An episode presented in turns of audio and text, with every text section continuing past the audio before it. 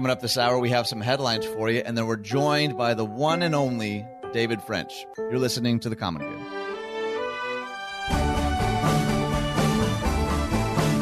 Hey everyone, welcome to The Common Good. My name is Ian Simpkins along with Brian Fromm, and we are so glad you are with us today. Did you know you can find us all over the place? Facebook, The Common Good Radio Show, 1160hope.com slash The Common Good, Instagram, and Twitter at Common Good Talk, and wherever it is that you prefer to listen to podcasts. If you wouldn't mind subscribing, rating, reviewing helps us out a whole bunch. And we know plenty of you already have, and our proverbial hats are off to you, even though I don't think either of us are wearing hats. But uh, it is Monday. As I think that's what I think that's what it is. I think that's what you say every Monday. It's Monday. It's Monday. It happens to be again. I, do, I think you do that on Fridays too. It's Friday. It's Yeah. weekend is here. Um, I wanted to dive into some headlines the way we often uh, will start a show with not a lot of commentary necessarily, just some stories that I thought were either interesting or timely. Before we get into that, though, Brian, on a scale of uh, one to ten, how you, how you feeling right now? oh, I'm good today. I I'd give myself an eight. Yeah, it was a good weekend, and uh, other than a little bit of you know uh, what's happening in our world with COVID right now, I I think I'm good. Uh, how about you? How are you doing today? I like that you summarized our pandemic. Other than a little of what's going on with COVID, I'm doing great. That's really funny. I think what I meant more of is like, are things about to close down? What's about to happen? But yeah, yeah, It's like being in, being in the scary. middle of a war and be like, hey, other than these bombs exploding all over my head, I'm doing Guilty. pretty good. I'm doing- I think Guilty. of the uh, the Larry David, the pretty pretty Pretty good. pretty good. Uh, I actually got in a Larry David uh, GIF off with somebody on Twitter over the weekend, so that was exciting. Um, maybe, maybe I'll tell that story later. uh, real quick. All right, so I got a couple of links in here, and Mhm. I snuck in one negative one, but for the most part, we're starting off the Monday positive because it's Monday. Like you were saying, it's rough out there. Uh, so I'm going to let you choose which one of these you'd like to dive into first. Yeah, at the Christian Post, it says this small Christian colleges set attendance records despite the pandemic. I was really surprised to read this. It said uh, a couple different surveys, but one of them out of the Church of Christ, it says five out of the 10 Church of Christ affiliated universities have record enrollments this fall, Yeah. uh, as do several other primarily undergraduate United States schools emphasizing on campus instruction while upholding biblical inerrancy. That is quite the mouthful right there. uh, uh, Also, uh, reporting record enrollments were Dordt College, Bethany Lutheran College, Milligan, Milligan University, uh, and another list Colorado Christian University, Arizona Christian University. And I just found this interesting because you just figure uh, all colleges are going to be down right now because uh, people, why would you want to go remote or it just feels dangerous and risky or not worth your money right now? Uh, and they they they give a couple different reasons. I, I I don't really know whether they're right or not. Maybe because these these schools are going in person and we're going to kind of keep doing the norm, or maybe people just trust smaller Christian schools more right now than larger state schools. I don't know the reasoning, but I was surprised to read this article. And uh, it is worth saying too. My seminary, Emmanuel, is linked to Milligan, and uh, Oh. we had Lauren Gullett on a, couple of weeks ago talking about the school. Right, If you have that's any, right. you know, I don't know, questions about the school, come on and uh, hit us up on Facebook. I would be happy to provide some information. Coming up next, this one I do need to preface it. Um, this is not a partisan position. This one's more about just. I mean, why not 2020? This is a story we've already recently covered a little bit, but it has some puns kind of snuck in. So it's uh here's here's the headline: From obscure to sold out, the story of Four Seasons Total Landscaping in just four days. I I've seen so many people create their own T-shirts and bumper stickers, but here's how it starts: uh, Four Seasons Total Landscaping wants to make America rake again. just a day after the Philadelphia family business became the unlikely backdrop for a uh, belligerent Trump campaign press conference. I should admit, I guess this is from NPR. Its owners cashed in on the viral fame and even crossed party lines. On Sunday night, the company rolled out a line of T-shirts, hoodies, and stickers featuring the slogan "Lawn and Order." That's so good. So uh, on Monday, it started offering face masks as well. By Tuesday, everything had sold out. Again, I, re- I really mean this. I'm not looking to weigh in on any kind of partisan perspectives here. I just thought, what a bizarre, Yes. weird story that's perfect for this year. And I, I don't, I don't know anything about, you know, the company or the family that owns it, but I, I saw this and I thought, eh, good for you guys. Like, well, you know, making, making the best of a weird situation. this is uh, one thing is it's capitalism at its finest, right? Sure, right here. Sure. And it is, it's just like you said, so 2020 right now that you just, whether you're a Republican, Democrat, whatever you thought of the press conference in front of them, it's just hilarious. And so yeah. it's good. The next one is uh, an interesting one uh, out of Redding, California. It says Bethel Church pastor who prophesied Trump win posts apology video, then takes it down. So Bethel, one of their senior associate leaders by the name of uh, Kris Vallotton, uh, he took to Instagram after the election with a really kind of an open apology. He said about his prophecy about Donald Trump winning, he said, I was wrong. I take full responsibility for being wrong. There's no excuse for it. I think it doesn't make me a false prophet, but it does actually create a credibility gap. And a lot of people trust me, trust my ministry. And I want to say I'm very sorry for everyone who put their trust in me, Vallotton said on his Instagram account. Uh, and so uh, it goes on to tell that that Bethel, one of their senior leaders, Beni Johnson, who is married to their to the guy who started the whole thing, Bill Johnson, uh, came out almost in the opposite way and said, "Nope, we're still fighting." And then, uh, uh maybe related, maybe unrelated. A couple days later, Kris Vallotton took down his post and said, "After doing a lot more research, I decided to wait until the official vote count is complete." And so. Uh, I, I read this and, and was just found it a little interesting because we did do a lot of stories of people like prophesying about President Trump and wondering what's going to happen if he loses. And uh, this is the first one I saw. And I also find it, uh, I don't know if surprising or just interesting that he's since taken it down. But I wonder if there'll be more people who are like, no, uh, I said, you know, I got a word from the Lord that President Trump was going to win if he indeed this kind of plays out that uh, Biden wins. Uh, and it gets, you know, it becomes more more official and more and more concrete uh, if some if there'll be more apologies like this. I don't know. It'll be interesting to see what happens in the in the weeks and months ahead. Yeah, time will tell, man. There probably is a, a whole segment in there somewhere about yep. prophecy and yep. religious leaders weighing in and then retracting and how all of that, especially with the sort of televangelist wave we seem to be in right now. Mm-hmm. Uh, all right, so we're going to pull out of that to a couple more promising ones. This one from Relevant. Another COVID 19 vaccine is showing some very promising early potential. Uh, last mm-hmm. week, the Pfizer uh, Pfizer announced that its COVID 19 vaccine was showing promising early signs of effectiveness. Now, Moderna has joined the chat. Data released by the pharmaceutical giant suggests that their vaccine is 94.5% effective against the Amazing. virus in early tests, making them the second U.S. company to achieve a remarkably high success rate. The rest of the article kind of goes on to explain all of that. But I mean, am I naive to be encouraged by that? Not at all, because again, uh, you and I are a few degrees short of our medical degree, or a few credits short of our medical degree. Yeah. But case, case in point, yeah.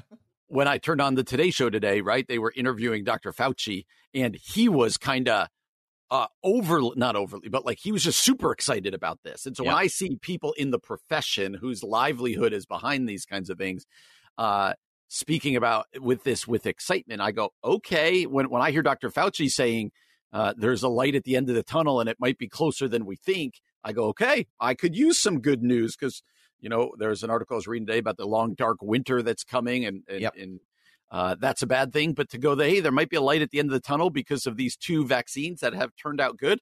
I, am I'm, I'm going uh, I'm going to be uh, excited about that. Yeah, agreed. All right, so we're almost out of time, Brian. But why don't you tell us briefly about this last one? Yeah, Denison Forum. We've uh, Jim Denison on now a couple times. Uh, he posts an article that we talked about the other day from the Good News Network. Uh, he wrote an article about it. I'm your dad forever. Single dad who adopted five siblings says what we all need to hear. That whole saying of "I'm your dad forever" and how it must have. His name's Robert Carter. How it had to have just changed the lives of these five siblings who would no longer be separated. I, I love what Jim did with this because he not only said, "Isn't this a good news? Isn't this a cool story?"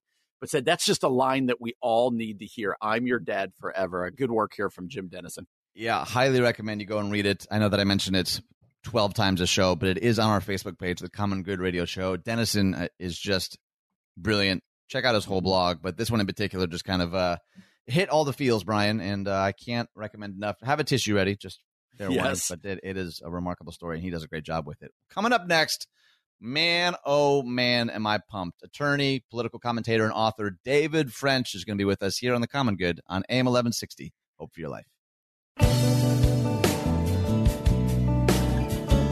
Hi, friends. Welcome back to The Common Good. My name is Ian Simpkins, along with Brian Fromm. You know the drill. You can find us all over the World Wide Web. I won't bore you with all the details. You can just Google us if you like.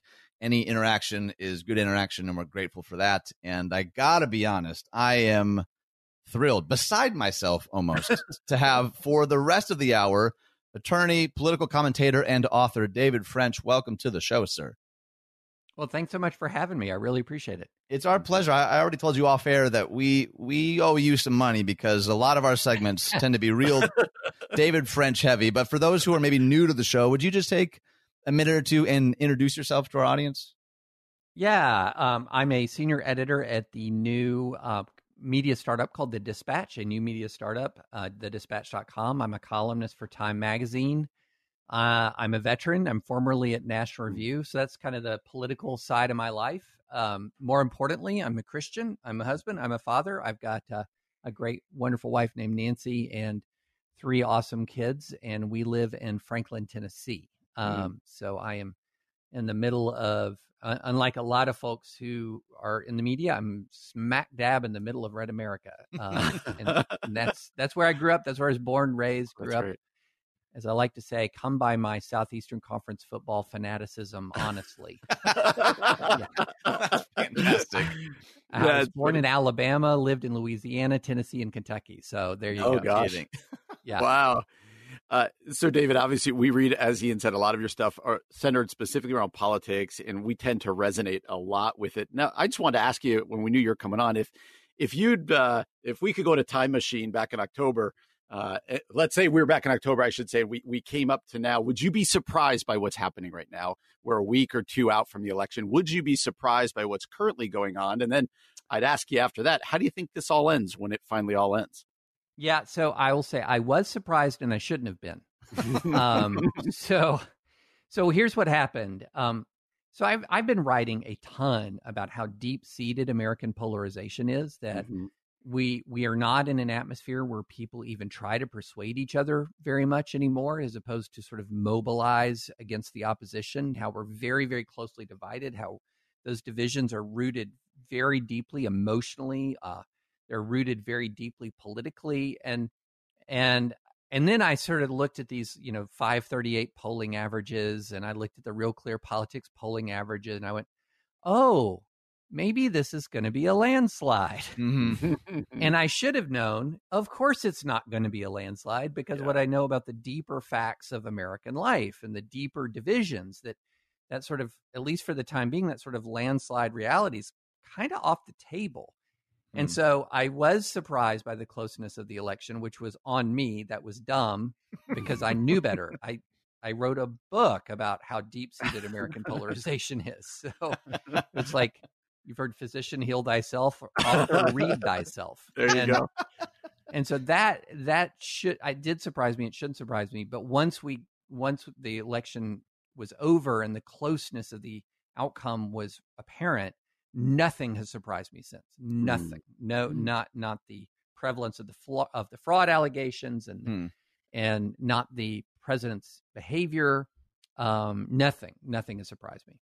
Y- You wrote an article back in July that I've I, don't think I've sent an article to more people than this one. And the headline is America is in the grips of a fundamentalist revival, but it's not Christian. And there there's there's too many good nuggets in it for me just to kind of pull them out now. But I, I would love for you to take a minute or two. Like what do you what do you mean by that? And and what would you is there anything you'd change about it now in November from when you wrote it back in July? Yeah, th- this is, uh, you know, this is something that was based on. Uh, I kind of had this sudden realization as I was beginning to see a, uh, the rise of a, a lot of the um, particularly intolerant um, attitudes on the illiberal left, Hmm. and and what I, as I was looking at this, I was saying, oh, I, I understand this, and this is sort of long how I've uh, processed through a lot of illiberal movements on the right and the left in the U.S. It's like, oh, and I, I tweeted, you know, it's I don't think you can really fully understand what's going on on the more radical quarters on the right or more radical quarters on the left unless you've had either experience or knowledge of fundamentalism Hmm. Mm.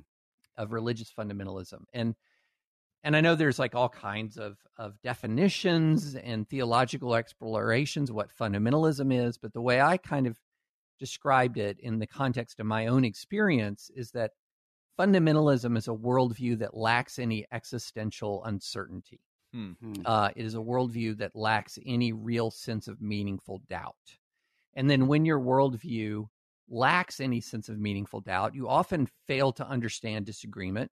You also fa- you often ascribe the worst possible motives to disagreement, and you fail to see any value at all in dissenting ideas or dissenting speech. In fact, it, they're 100% threatening Hmm. because what they are they could potentially do is persuade people away from the worldview you have that you are certain is correct in all of its particulars. Hmm.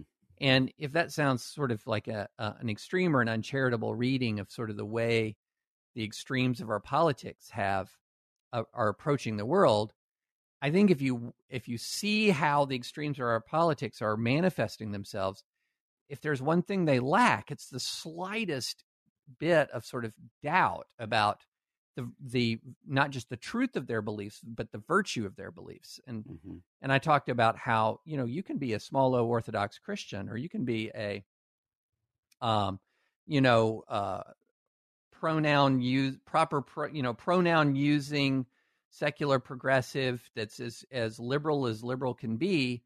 But when you have that bit of existential uncertainty, when you have that sense of doubt that Hmm. in this complex world with so many moving parts that I think I know what's right, but I could be wrong.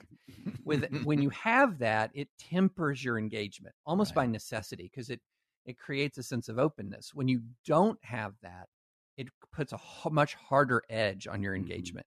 And so that that's why I I brought it up like that is that I feel like that what we have is sort of a fundamentalist awakening both on the illiberal left and the MAGA right. And on the Mhm. MAGA right, it's it's kind of syncretistic. It's it's connected and intertwined with Christianity, but it is not it is not a fundamentalist Christianity. It's a fundamentalism located in politics. Hmm.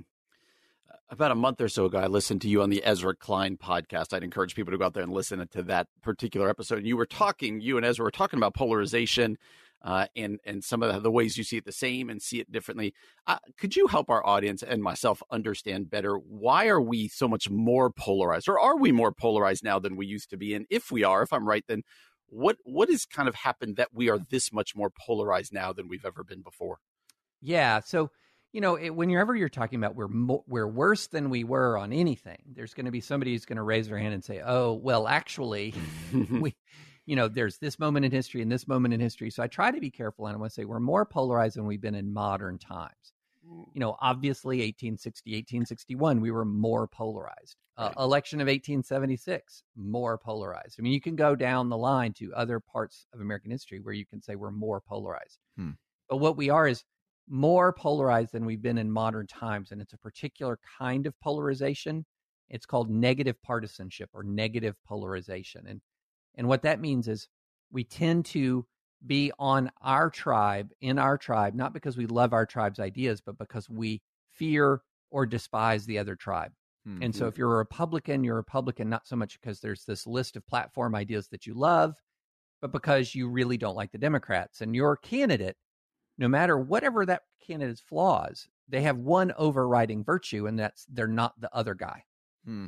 And Yeah. and so what we are, have is a situation where this this negative partisanship is brought about by huge tidal forces in our culture. So it's not like you can just sit there and say, well, if we had a better media, this would be different. Or Right. you know, if if only the liberal media more respected people of faith more, if only people of faith spent more time in liberal media, you know, whatever, whatever your little your idea of what's wrong with media or what's wrong with politics is sort of a drop in the ocean of what's going on culturally. And what I try to do in in my book is I I try to show how m- these multiple factors, whether it's geographic separation, called the Big Sort after a 2009 book by Bill Bishop, Mhm. which means that we're clustering in communities of like mind. And that leads to something called group polarization, where when like minded people gather, they get more extreme. Hmm. That leads to an inability to communicate with each other. It means that we often don't even spend time on the same kinds of media. Right. So whether it's polit- by politics we're clustering together, by religion we're clustering together, by the the entertainment we watch we're clustering together. I, I talk about how um, if you look at TV watching maps, the shows, the popular shows, often divide their viewers divide by the same kinds of partisan maps you see on election night. So. Wow you know, a popular show, one of the most popular shows in the US was Game of Thrones. But if you looked at the Game of Thrones viewer map, it was the Hillary Clinton 2016 map. Hmm. Huh. If you if you're looking at a, a, a different competing very bloody show, it was Walking Dead. You know, this sort of love letter to the Second Amendment, and it it is the red voting map. And so all of these things are happening at once. There's such tidal forces. They're so huge that when we kind of look at how we're going to solve it, like where things like a better media or a unifying politician, they feel like weak forces against the stronger forces. Hmm. One of the, one of the things that I I've been fascinated by, and again, Brian and I are, are pastors, so we often kind of get caught in the middle. Sometimes people's feedback is like, "You're a pastor. Why are you bothering to talk about things like justice or politics? You should just speak on spiritual right. things." You know, that's often kind of the mm-hmm. criticism. But I feel like I, there's two sides of my newsfeed right now. One side is saying can't can't we just be kind to one another? Like I think of Samuel Johnson, right? Like kindness is possible even when fondness is not. And then the other side yes. is saying, no, there's this is no time for decency or kindness or or dare I say unity. You actually wrote an article about a year ago, year and a half ago. Decency is no barrier to justice or the common good. I don't just like that title for obvious reasons, but like, I, I'd be curious to know what do you mean by that, and and how is that possible? How how can we maybe return to a sense of civility or decency in the name of unity, even amidst our differences? Hmm. Well, you know, it, that's a really good question, and if you figure it out, I'd love to uh, you know, look, I mean, part of it is so.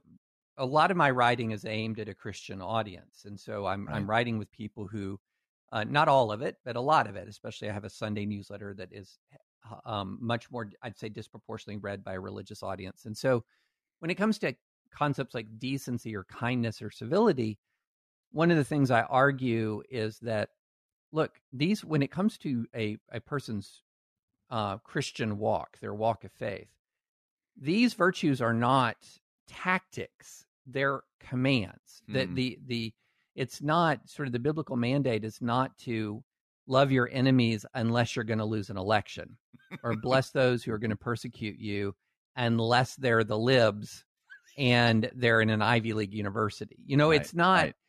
it's not conditional. It's an it, these are command commandments. And so your political activism, your commitment to justice doesn't waver, but the means of pursuing justice have to be tempered by these moral values. Hmm. Um, and and so, you know, I think often of Micah 6 8, what does the Lord require of you, O man? What is good? It is to act justly. There's that pursuit of justice, but also to love kindness or love mercy, depending on the translation, and to walk humbly before the Lord your God. So there you both have both sort of means and ends wrapped up in interlocking obligations. The mm. end is justice, the means, you're achieving justice in part through mercy and humility.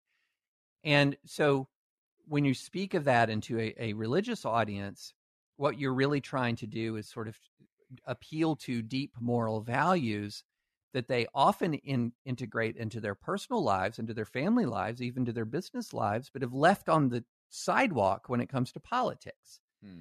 Now, when you're talking to secular, much more secular audiences who aren't aren't tracking biblical command, biblical commands, well, you know, I think that's when you're sort of saying, you're you're kind of applying a misery principle here hmm. that um, what we are doing is immiserating us as a hmm. people. It's harming us. It's hmm. hurting us, and that the reality is this quest to dominate your op- opposition, this quest hmm. to sort of drive them from the land and to salt the earth so that they cannot rise again, is a, it's futile. It's hmm. futile. That in the United States of America, there's going to be persistent, deep disagreement.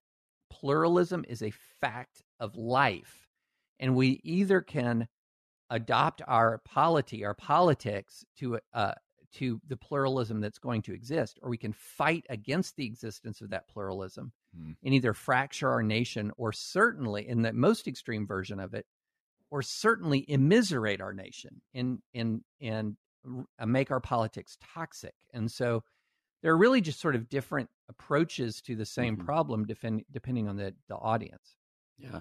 Last week we we talked about your post. Uh, it was entitled "May God Bless President Biden," and then in the article you talk about how in 2016 you wrote a similar one, "May God Bless President Trump," hmm. and uh, that seems a bit of a base level deal, right? To pray the God's blessing for our presidents. My guess is it didn't go over very well in some circles, Ooh. and and I would love to know. I would love to know the response, right, to what you did here, and how discouraging is that to you as a believer, as a Christian?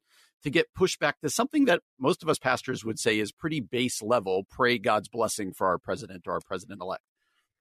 Yeah, um, I was actually I knew it would be bad. I didn't know it would be as bad. and, wow. And I'm I'm used to blowback. I mean, I'm used to really negative, um, especially in the age of Trump. I'm used to very, very, very um, toxic responses. Mm and sometimes filtering into the out, offline and into the real world and and uh, but I, I, I can think of all of the things I've written for the dispatch since I've come to the dispatch. That was by far the m- most poorly received as far really? as no in in the context of of of direct, immediate, angry personal correspondence, without wow. question. Wow. And it's it's surprise it does not surprise me but it doesn't it doesn't mean it's not very disappointing that that's mm-hmm. the case um, because the what what i was talking about is if we have an imperative a command of praying for our leaders which we do mm-hmm. mm-hmm. what does that really mean it doesn't mean support them in all of the particulars of their policy it doesn't mean that it's not incompatible. Praying for your leaders is not incompatible with that command to seek or act justly. Mm-hmm. Um, in fact, part of and I even had a, a you know a sort of here's how I pray pray for leaders is mm. praying that their just initiatives, their virtuous initiatives would prosper, and their unjust initiatives would fail. Um, so you're not praying in all particulars, but you know you are you are seeking you know you you are seeking that god's will will prevail and you are seeking that justice will prevail and you know um you know the sovereignty of god over the affairs of men. And yet the idea that you would have any good wishes or goodwill towards joe biden at all that was the part that was offensive to people. Wow. That he's a horrible human being and how dare you express sort of any sort of desire that God would bless him. How dare you? Wow. And that that was the reaction. It was very strong. It was I, very, not everybody. There were a lot of people who said, you know, thank you for this. Okay, this is this helps put in context what I'm, you know, what I should do. Hmm. But this it sort of shows the sheer anger. When hmm. when Donald Trump won in 2016, I had opposed Donald Trump, but I wanted those. The, I wanted his heart to tor- turn towards God. I wanted his plans that were virtuous and just to prevail. I wanted his plans that were unjust to fail. Very similar kind of a very similar construct, almost identical construct is were my desires. But a Trump supporter would read something that said, "I want to pray for President Trump," and hmm. say, mm. "Yay!" And I got blowback from the other side. You know, this guy's mm. a monster. He's horrible. Mm. And so there's just that that personal animus towards the politician is so strong that the idea that they could do anything that they could that should either could or should succeed hmm. is an anathema to some people right and and that you know that's very disappointing and i think it's outright dangerous to see it spread mm-hmm. well david just to say it out loud too what i mentioned already brian and i are incredibly appreciative for your voice your perspective it, it is honestly a lot of the heartbeat behind our show and we often catch blowback from both sides and that's sure. we get that that's kind of the nature of, of the platform but in, in september you actually debated uh, eric metaxas and the question was should christians vote for trump? And you you distilled your opening argument to a phrase that I, I just have not been able to get out of my head and it's character is destiny. Could you unpack that a little more for people who maybe aren't familiar with it or haven't haven't seen it? What do you mean by character is destiny?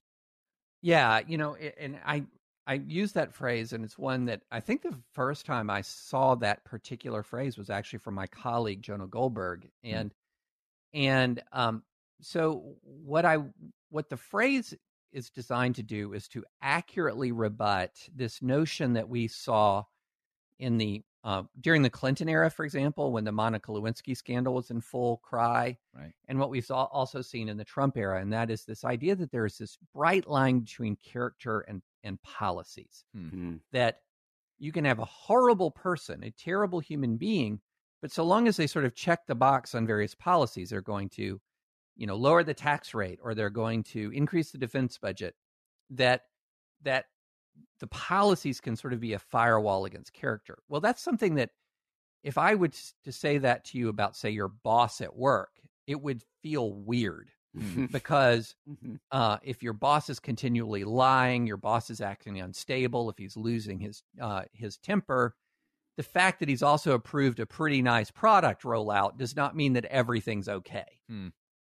And that in fact it can create the character can create a crisis all on its own. And and what I was saying is that because there is not a bright line between character and policy, and character, in fact, can shape policy uh, to a great deal, that this idea that you just don't want to talk about Trump's character and we shouldn't talk about it was a false construct. And so, I, you know, one of the best examples of that was Trump's decision once he learned about the severity of the coronavirus and COVID 19 to lie to the American people Hmm. about its severity and prevalence and to to distort and to and to essentially uh, mock in in many contexts wearing masks for example that was where his bad character his desire to sort of um, make people believe things are better than they are to try to work on the stock market to um, be seen as some sort of strong individual and who mm. is, despises weakness had ripple effects throughout our nation and our culture that have actually cost lives. You know, this this diminish uh, this this attitude that diminishes the severity of the coronavirus or mocks mask wearing. These things are actually dangerous to people's lives, much less also dangerous to the prosperity of our nation because our economy is never going to fully recover until we get the coronavirus under control. And right. so this was a direct example of where character influenced the a way we live. Another good example of that is the inflammatory way in which he responded after the George Floyd killing and you know the way in which his police attacked peaceful protesters to clear the way for him to wave a bible in front of a church where incidentally the actual clergy of the church were chased off away from their own mm-hmm. church for this photo op. Right. And and these things have an effect that you just can't wave away by saying, "Oh, they're just mean tweets." or oh, he's a mm-hmm. little rude. No, these things have an actual effect on the United States of America. Hmm. hmm. Uh, David, do you are you hopeful that we can uh, uh, turn this around as a nation that will be less polarized in the future? And then on top of that, ask this: What is the opportunity you see for the church going forward? Uh, what is the opportunity uh, for the church to help bring healing into our nation? Yeah, you know, as far as hopeful, um, hope is a strong word. I, I would say in the short to medium term, there are not there aren't very strong forces that are pushing back against the the negative polarization that I described. I mean, there there there is some there's some seeds of hope. There are a lot of people who are beginning to wake up that this is a problem and we need to do something about it. So there's seeds of hope, but I think right now the forces sort of driving us apart are really really strong but that doesn't mean they're going to last forever and that doesn't mean that, that they're irresistible that these forces are irresistible um, you know there there is a, a point at which americans may get miserable enough to where they they reverse course rather decisively and there's examples of that in american history uh, of where the american people kind of moved not as not in unanimity but as a group hmm. and um, it is it is a um, so there's always hope. It's just if you're looking at sort of all of the the realities of our culture and politics, it doesn't look good in the near term. Mm-hmm, mm-hmm.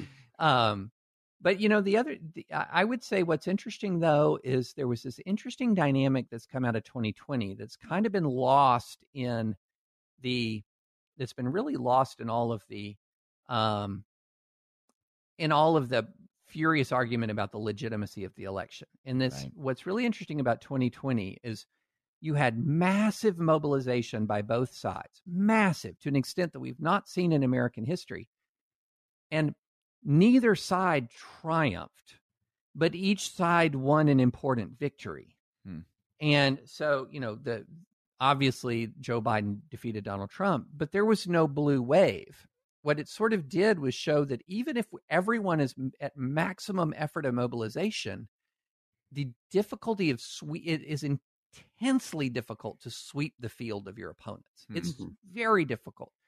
And the sooner we recognize that reality, that there's no way to mobilize our team to dominate and destroy the opposition, at least anytime soon, right. the quicker we're going to realize that maybe we should stop trying to, for example, destroy our opponents and start trying to, instead of choosing to dominate, start trying to, as much as possible, accommodate, start trying mm. to turn the temperature down mm. on politics. Because you just had maximum effort of both sides. And it reminded me of like, and I use this analogy in Time magazine of trench warfare, political version of trench warfare, where, you know, the two sides would pour maximum effort and like move the lines a couple of kilometers, but not change the underlying strategic reality. Right. It's like after this election, both sides exerted maximum effort and made, you know, meaningful, but not truly enduring changes in these underlying realities. And so, don't we kind of need to figure out hmm. another mm. way through this misery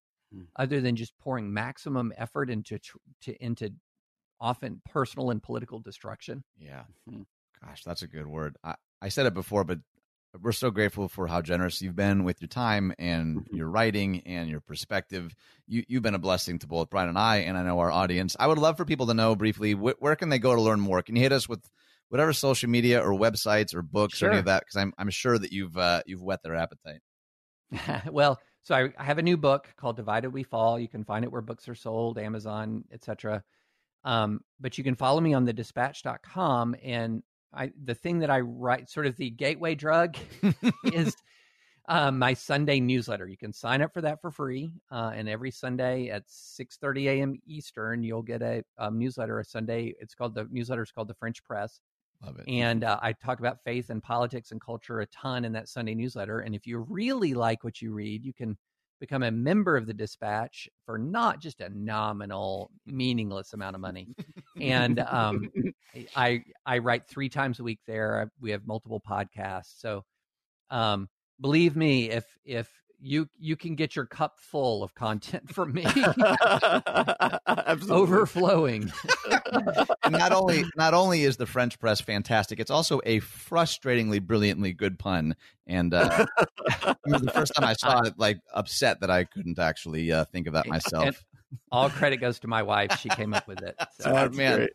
well our guest today has been attorney political commentator and author david french. Thank you so much again for joining us today Thank you. thanks so much for having me. I really appreciate it. It's our yep. pleasure. And you've been listening to The Common Good on AM 1160. Hope for your life.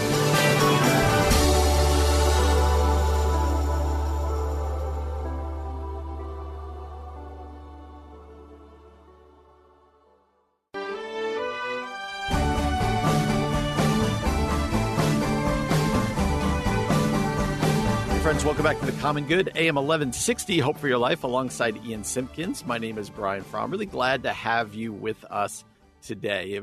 So the question is, uh, what's the kind of the next iteration of social media? Not just all the internet, but social media. I think we're starting to get a feel for it uh, coming out of the election right now. So this is at NBC News, and it is a play. It is about a new website, or newish. It's not that new, called Parler.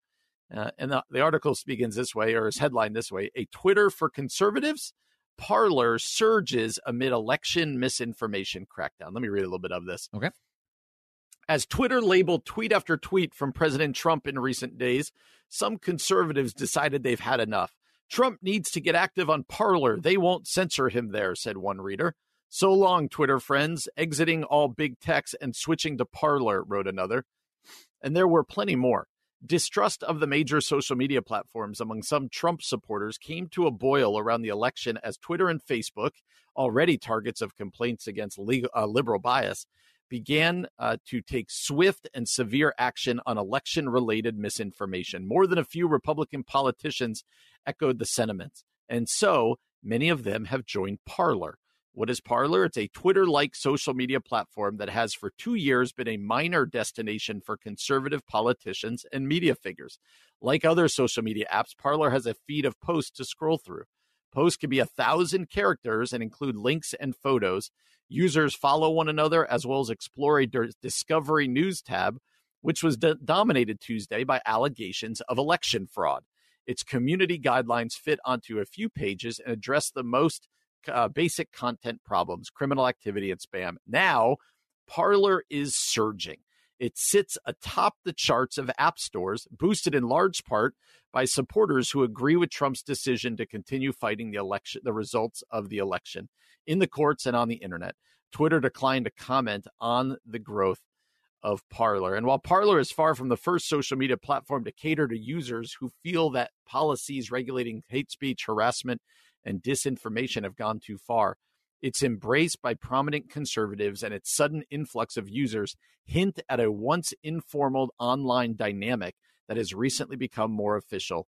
There's now the blue internet and the red internet. All right, gonna stop there. I find this, I didn't know of Parler until I read this, uh, but later on the article, it's going to talk about how Parler uh, has gone from like 4 million users to 9 million users since yeah. the election uh, and that this is kind of where, especially a lot of President Trump's uh, most ardent supporters and the people most likely to believe that there's election uh, nefarious stuff has gone on are going to.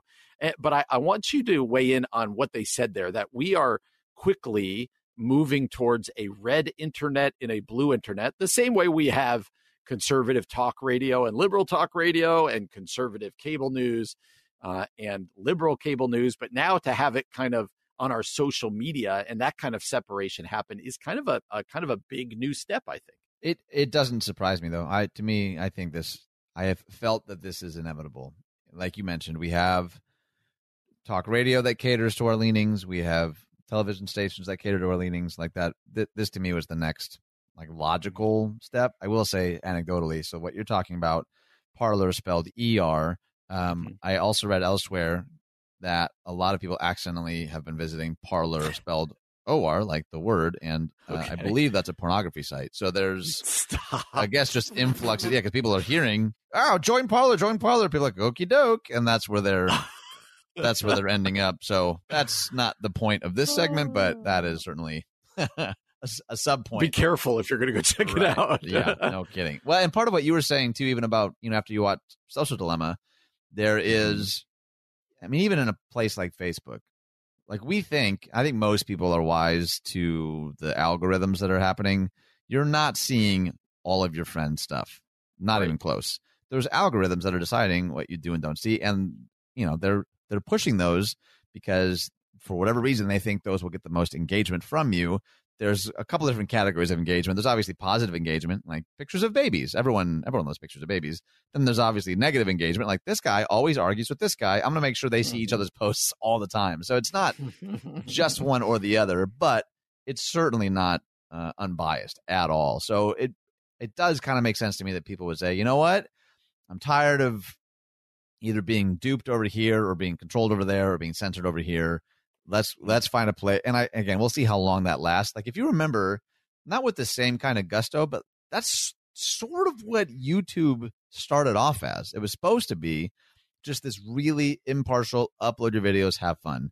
And then you know money gets involved and then there was ads and now there's like certain videos that are suggested to you afterwards based on algorithms and research and i get it. I you know it it's a company that whatever. But mm-hmm. uh, a lot of things i do think start off with this level of pure intent and then that tends to spiral in some direction unintended eventually but this as a move to me doesn't surprise me it is part of what i think is really concerning about some of the divide that you know you and i are talking about all the time our inability to really hold space for people uh different than us politically theologically yeah. and if we just kind of hunker down more and more in our echo chambers like that that concerns me for sure. Speak to that a little bit more. My next question to you is going to be like, could you make an argument that this is a good thing? That hey, let's get the people into their, you know, we, we always bemoan all the arguing and all this going on online. All right, just go be with your people. Is there anything good about this?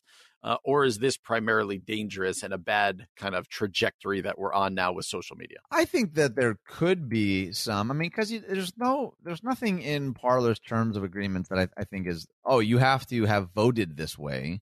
Mm-hmm. Uh, in order to be it, that's that's often how it's being spun right now. I don't think that's I don't think that's true. So you're you're still going to have I think at least some diversity of opinion, but like in a in a much more benign sense, you know, you and I will often talk about the value of having other pastor friends, right? Because mm-hmm. there's mm-hmm. just something that other pastors get. Like when you're, you could be a total stranger, but like you're also a local church pastor.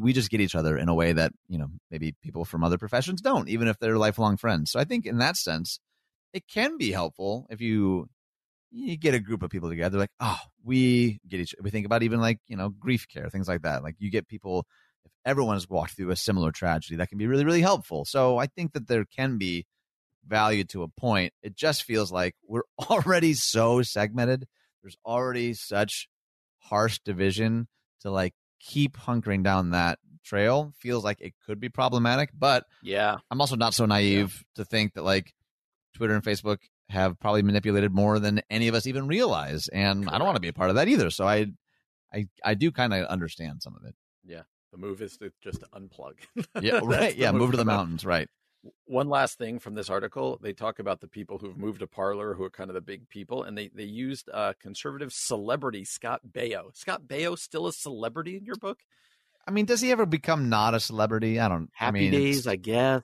He was Chachi. Macaulay Culkin's still a celebrity. He hasn't done anything since he was eight. Like I think that's still right. that's a good call. I think. All right, we'll yeah, give we'll give Chachi celebrity status. Still. I'm glad we ended on that note. Come back and join us next year on the Common Good AM 1160. Hope for your life. Welcome back to the Common Good here on AM 1160. Hope for your life. Alongside Ian Simpkins, my name is Brian Fromm. Thanks so much for joining us today. Uh, we are thrilled to be joined right now uh, by author and pastor Eugene Cho, the author of a new book called Thou Shalt Not Be a Jerk, a Christian's Guide to Engaging Politics. Eugene, thanks so much for joining us today. Yeah, Brian, Ian, thank you again so much for having me. It's a, it's a pleasure to join you. It's really the pleasure's all ours. Why don't you introduce yourself before we jump into the book? Why don't you introduce yourself to our audience? Sure. So, again, my name is Eugene. I'm joining you from Seattle, Washington. Uh, married to my wife for about 24 years. We have three children. And yes, I'm a former pastor. Uh, and right now I run two organizations. One is called One Day's Wages in Seattle, it's a humanitarian grassroots organization to end extreme global poverty, and I just began a new role as president and CEO of a Christian advocacy organization in DC called Bread for the World, where we're seeking to urge our lawmakers to help end hunger in this nation and around the world. Mm. I love that. Eugene, Brian and I are both actually pastors first, and then we do this radio show on the side. And one of the things that we'll often kind of hear is pushback whenever we delve into something that someone deems political often the the feedback is you guys are pastors. Why don't you just talk about spiritual things? Why why are you talking about political things? I've been dying to ask you specifically that question. What do, what do you say to people who legitimately feel that way? Yeah No, well first of all i thought we were talking about faith and puppies and instead of faith and politics. Uh, that's why i joined the call. Uh, well i guess we have to answer that question. I think it's a good question and i think when people are saying that they have some reticence about politics. I think what they actually mean is that they're concerned about partisanship, about partisan yeah. politics.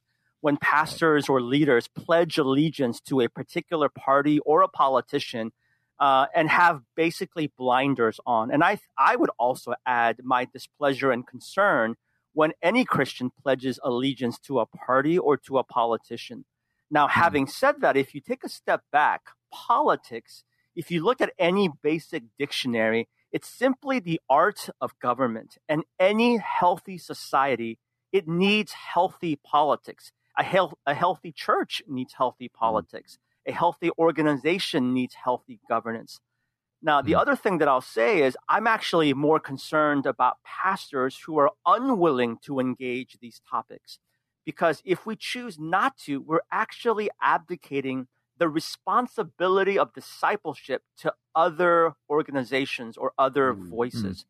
And I think people need to understand people are being formed and discipled about their lens and their perspective on politics, but it's usually not through the framework of pastoral leadership, of biblical theology, of the scriptures. So I actually think it's important for pastors, however imperfectly, but prayerfully, wisely, and with lots of discernment, engage this topic. Mm. Mm. Uh, Ian and I talk a lot uh, on this show about just what we see going on in the church and around us, uh, around politics, obviously with the election coming up. I'm just curious, how do you see politics right now playing out among Christians in our country? Well, let me pause for dramatic effect. if there's a way that you could incorporate some thunder and lightning behind, I mean, let's let's just be really honest and candid. I I don't recall anything as intense as what we're experiencing right now. Mm. Uh, I just turned 50, and and I'm not necessarily someone who cares a lot about politics. Um, I I take my discipleship very seriously as a follower of Jesus, and I think part of what it means to be a disciple is to seek to be a good citizen here on earth. And so, in the you know, the 25 or 30 or so years where I've had the ability to vote, I don't recall anything so intense as what we're experiencing right now. So, if I'm being very mm-hmm. frank and candid, there are moments where I feel exhausted. There are mm-hmm. times I feel cynical. There are times I feel discouraged. But in the midst of all of these things, I have to remind myself again that when I speak about God's sovereignty, it's not some sort of a theological exercise or jargon or nebulous belief that I have. I believe that God is sovereign that Jesus is Lord, the Holy Spirit is still at work. And in a fallen, imperfect world, my call as a follower of Jesus mm. is to, as prayerfully and humbly as I can, seek to be light and salt. And that means, in part, to engage the political process. And the reason why I say that is because I do believe that government, that home, and church are the three main institutions that God's created in this world and politics shapes policies that impact people. And oftentimes mm. it involves people that are oftentimes marginalized or forgotten. I'm not suggesting that politics is the most important thing or that it is the answer to all things, because that's clearly not true. But it is important. And so, as a follower of Jesus, I'm choosing to engage. Mm. You know, I, I think of the uh, the MLK quote where he says, "Sure, laws can't change a human heart, but they can keep them from lynching me." And like this idea that I often hear Christians say, like, "Well, that's a sin issue. We need to just simply focus on on heart issues and not get tied into that." I know you also write about the kingdom of God, which selfishly, like, we're in the middle of preaching through the Sermon on the Mount, and so I'm I'm steeped in trying to better understand kingdom of God language and what does it mean to to really pledge allegiance to King Jesus and still engage politically. Can you speak a little bit more to how you see the kingdom of God factoring into these conversations? Yeah, there's a theologian that's been very helpful to me, and I suspect that Christians have heard this phrase, but we don't quite know that it should be attributed to this particular theologian. His name was Geerhardus Vos, and he mm-hmm. introduced to us explaining the kingdom of God to a phrase called the kingdom already and not yet the hmm. kingdom here and not yet.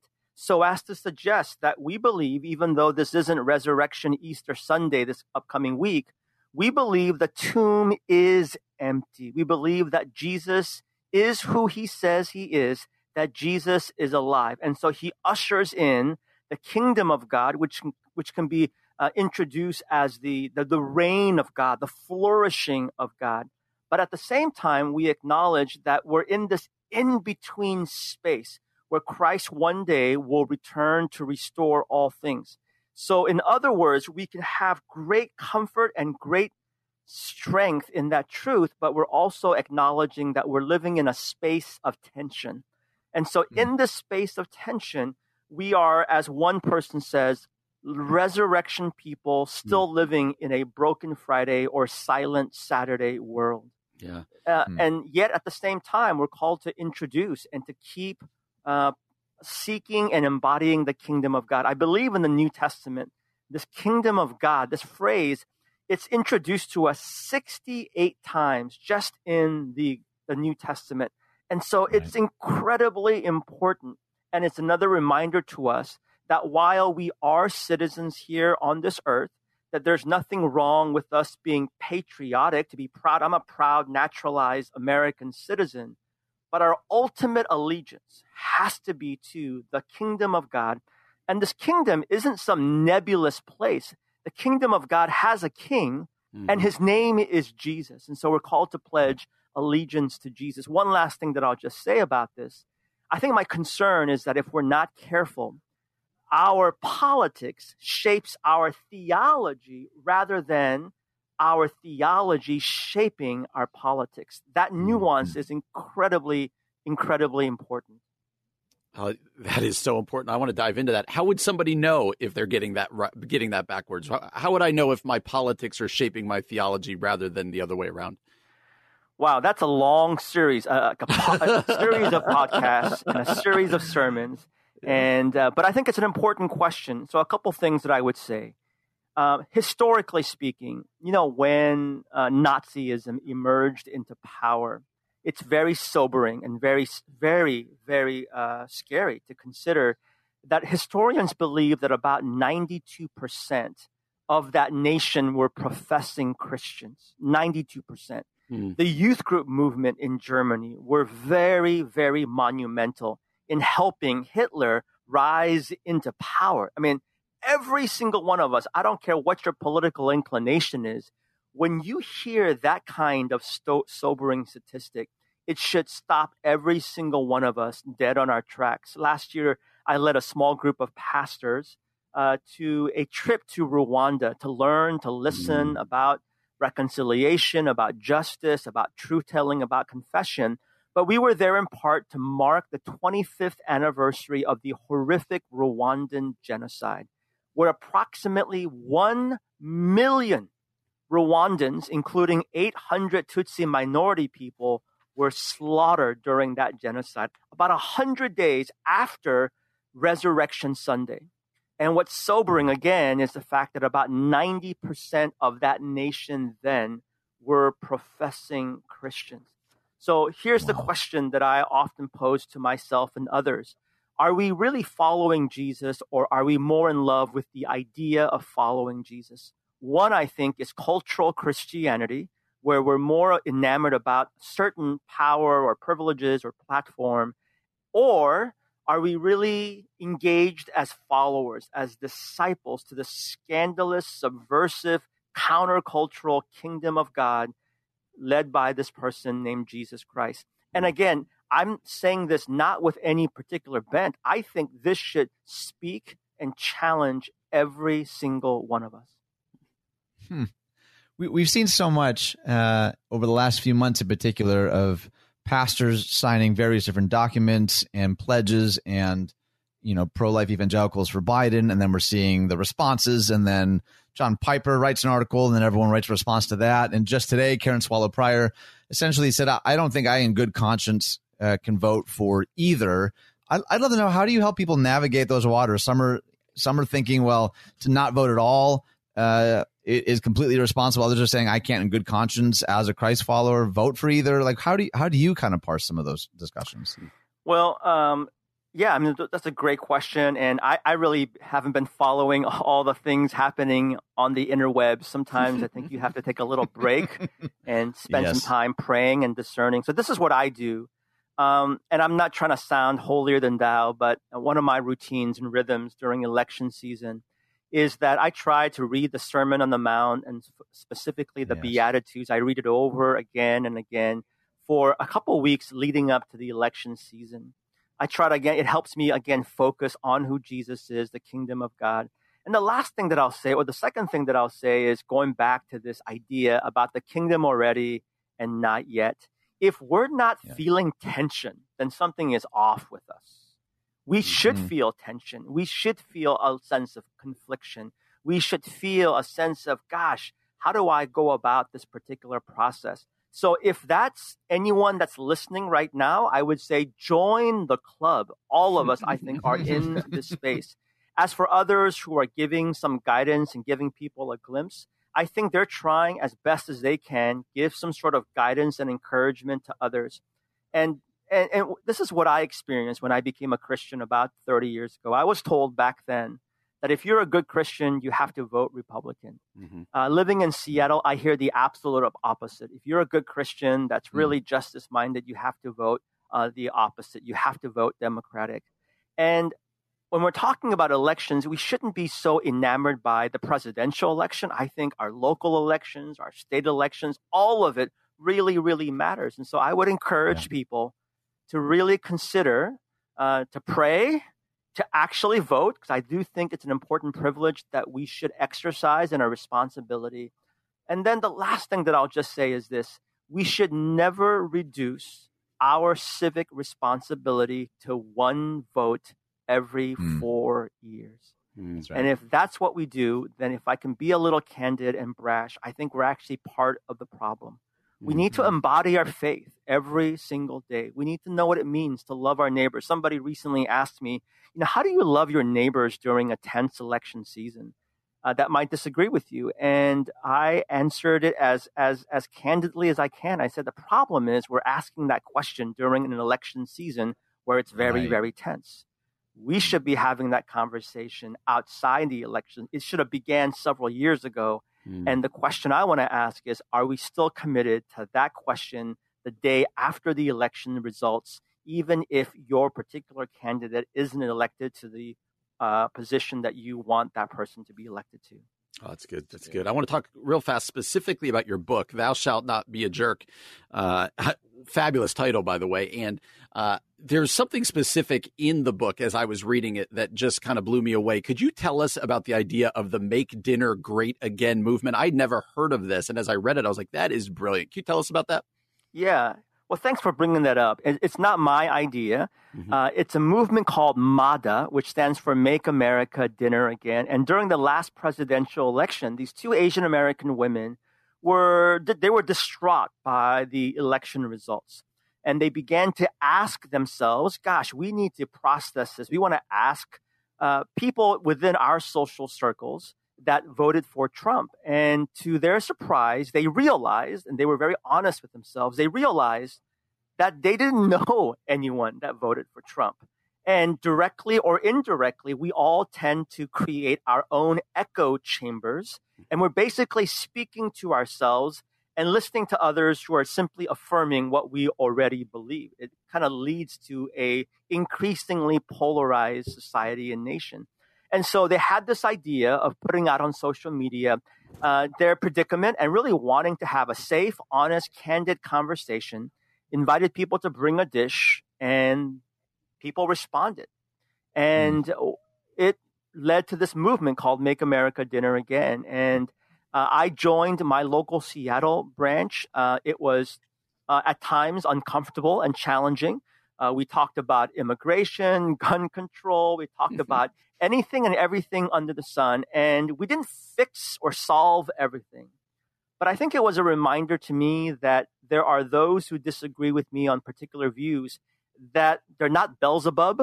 Uh, they're mm-hmm. not the demon. They're, they're not people that are horrendous, that are trying mm. to destroy our nation or our terrorists or whatever it might be that sometimes gets thrown around in a fear mongering culture. But it also taught me to also be more human. And I hmm. think this whole idea about following Jesus, one of the two greatest commandments is to be a good neighbor. And it's important to remind ourselves you cannot be a good neighbor if you don't know your neighbor. Mm. And you mm. can't know your neighbor if you're not willing to either A, share your story, and B, listen to your neighbors as well. Jesus, as you know, performs just incredible supernatural miracles. And the part about his public ministry that most fascinates me and challenges me is that he chooses to have conversations and meals with people that he was not supposed to be seen with, whether right. it's the Samaritan woman at the well, whether it's the woman who's suffering from internal bleeding or the Samaritan leper who chooses to come back. Or I think one of the craziest conversations is when he chooses to invite himself to dine and to speak with Zacchaeus. I can't think of someone who would be more hated in that Jewish culture than a tax collector who chooses to swindle his own people and work for the other villainous political empire. Mm, and yet right. Jesus chooses to do this. This isn't license for us to be soft about some of the views or convictions that we have, but let's not abandon this commitment to be a good neighbor, yeah. even during this crazy political season. Yeah, that's good. The book is Thou Shalt Not Be a Jerk, a Christian's Guide to Engaging Politics. I just finished it. I can't uh, encourage you out there enough to go get the book. Give it a read, especially in this season that we're in. The author of that mm-hmm. book is Eugene Cho. He's been very gracious with his time. Eugene, thank you so much. We'll have you on again sometime. We really appreciate your time. Yeah. Thanks, All right. Man. Thank you and blessings, everyone. Absolutely. Well, you're listening to The Common Good here on AM 1160. Hope for your life. Welcome back to the Common Good, AM 1160, Hope for Your Life, alongside Ian Simpkins. My name is Brian Fromm. And I got to tell you, after that interview with Eugene Cho, uh, I, I think we should have just ended the show at that. just should have this been. might be the most complimentary of a guest you've ever been. He was so good. You and I were texting during it as I'm just like, he's phenomenal. I wasn't texting. I was listening to the words he was saying. I was multitasking. Focused. Multitasking. so sure. We've heard, we've heard your multitasking. Excuse me, who's here? uh, wanted to end the show talking a little bit of encouragement around discipleship and evangelism, uh, and found this article at Lifeway. Uh, it's part of his book. It's from his book by J.D. Greear. And the uh, the article is just entitled this "Be the Them." So the them is in quotes. Just be the them. Why don't you read some of this for us? Get us into it because I think JD Greear gets into some interesting stuff here. And I wanted to clarify too. We, we wanted to end with just a little bit of encouragement, not a lot of encouragement. No, we, we want you to ration for more. right, we got to ration this encouragement. That's that's a little Stockholmy, isn't it, Brian? Like we just can't, a, we can't give it all to you on a Wednesday. oh, oh boy! All right, be the them by JD Greear. Let me uh, let me read how it begins. From the time I was a child, the miracle of Jesus that probably most captivated my imagination was his feeding of the 5,000, which, uh, interestingly, is the one that uh, Dallas Jenkins always brings up. Uh, with only five loaves and two fish, something like a Hebrew Happy Meal, Jesus fed over 5,000 hungry men. There are multiple things we can learn about ministry from that miracle, but one of the most important is this God has already placed in the hands of his church everything necessary to complete the Great Commission. Just as the little boy uh, had only to open up his hands and offer up his five loaves and two fish, so have we only to offer up our lives into his hands to see the lost multitudes fed to abundance. The book of Acts demonstrates this over and over again. God uses ordinary people as the tip of the gospel spear. Throughout the book of Acts, ordinary people outpace even the apostles in gospel expansion. The first time the gospel leaves the borders of Jerusalem, it is not in the mouths of the apostles, but ordinary people. Jesus had clearly told his disciples he wanted his gospel preached in Jerusalem, Judea, Samaria, and to the uttermost parts of the earth. But by Acts 7, the gospel seems stuck in Jerusalem. The first seven chapters of Acts contains not one story of anyone leaving Jerusalem with the gospel. That all changes with the story of Stephen. Stephen, a quote, ordinary believer, not an apostle, provides such humble, sacrificial service to widows in his community that he is brought before the Sanhedrin to explain what he's doing. His bold testimony to Christ starts a riot, and believers are driven out of Jerusalem into Judea and Samaria. As they go, they carry the gospel with them. That's Acts 8. Luke, the writer of Acts, goes out of his way to point out that uh, point out that of those who left preaching the word, not a single apostle was involved. Acts eight. Uh, verse 1 and 4 says, And all except the apostles were scattered throughout the land of Judea and Samaria, and those who were scattered went on their way preaching the word. God accomplished through the preaching of a layman what the apostles had been unable to do in seven chapters. I would add, like, mic drop emoji. That's a pretty that's a pretty fascinating. I've taught on the book of Acts multiple times. I don't know that I've ever actually made this specific point with these specific texts. I I love where he's going with this. Can I tell you the ex- I had that exact same thought sometimes you read things and you're like I've never seen that. When he says, and if you see the article on our Facebook page, you'll see he italicized the words except the apostles. Uh, yeah. I've never noticed that. Like, yeah, we know they were scattered and all this stuff. And we talk about Stephen, you know, he served tables and this, that. But the fact that it explicitly says in Acts 8 there that all except the apostles were scattered and they went about preaching the word, I think that's that's a little really powerful thing that in all my Bible training I've never noticed. He goes on. He says later in that same chapter, we see the first international mission trip taken by Philip, another one of these laymen. The Spirit of God guides him to a desert road junction where he meets an Ethiopian government official whom he leads to Christ and baptizes. According to the church father, uh, uh, I always say his name wrong, Irenaeus. Um, I think it's actually I've I've been challenged on this by the way. How do you pronounce that? Uh, I think you're about to challenge me, but I always say it Irenaeus as well. I think it's Irenaeus. I think that's actually okay. correct. I think that's why I always get caught up. Um, Too many according vowels to, according to that guy, this Ethiopian eunuch returned to sub-Saharan Africa, Africa uh, as its first gospel emissary. One layman, Philip, obedient to the scripture, uh, obedient to the Spirit, was able to get the gospel farther around the world than had all the apostles up to that point. This pattern of quote anonymous Christians spreading the gospel continues throughout Acts, as Steve Neill wrote uh, write notes in his classic history of Christian missions. Nothing is more notable than the anonymity of these early missionaries. Luke does not turn aside to mention the name of a single one of those pioneers who laid the foundation. Few, if any, of the great churches were really founded by apostles. Peter and Paul may have organized the church in Rome. They certainly did not found it. This makes me think of a, a quote from Eugene Peterson that I keep coming back to. Um, I think it's because I'm rereading the pastor. I think that's where I read it. He said the pastor is at his best when his work goes unnoticed. Mm. And that's always just in different seasons of my life. I've always found that convicting, especially in this age of like make a name for yourself and like you were saying even earlier, uh, in, engage on social media and mm-hmm. grow your church or, you know, none of those things are evil, obviously, but there seems to be in a lot of ways, in a lot of circles, uh, a strong effort away from anonymity.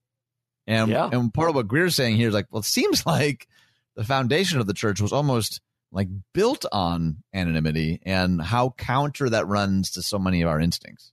Oh, absolutely. And I also think what he's getting at here is how many of us pastors, but also just to use his title, lay people, uh, yeah. feel like I could never do anything. God could never use right. me to do any. I'm too ordinary to use his words here. I'm too.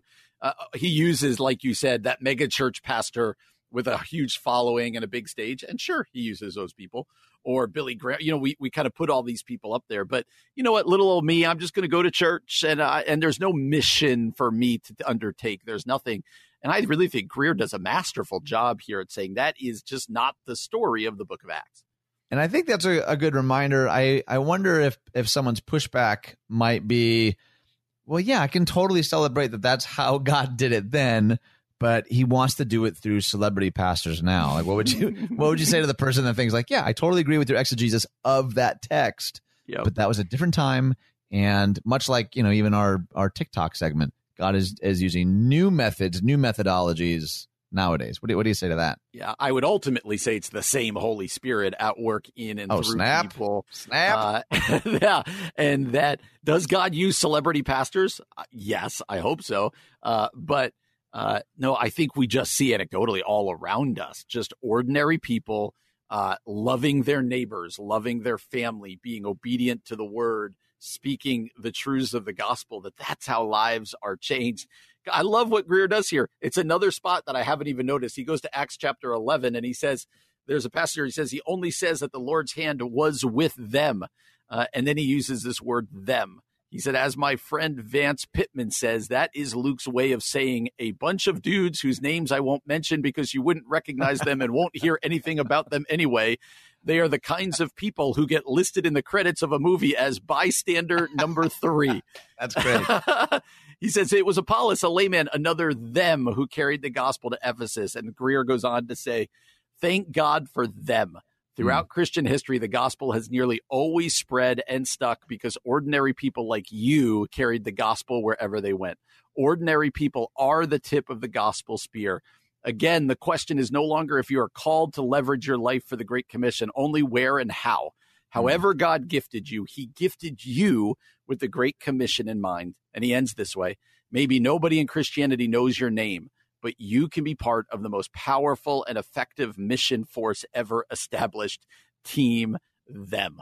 That's good, man, man. When I read that, I said, I, not only do like I want my people of my church to know that, but as I read that, I'm like, I needed to hear that today. like yeah, totally, I, totally. I needed to hear that today. And so again, hopefully that's an encouragement for those of you out there going, ah, am I too ordinary to matter, to matter in the kingdom of God?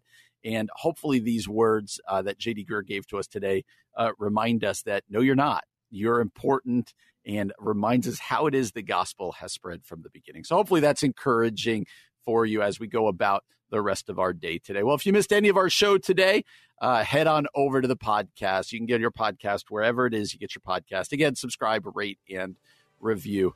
Uh, we're glad that you joined us today. Uh, we will be back at it from 4 until 6 tomorrow. For Ian Simpkins, my name is Brian Fromm. You've been listening to The Common Good here on AM 1160. Hope for your life.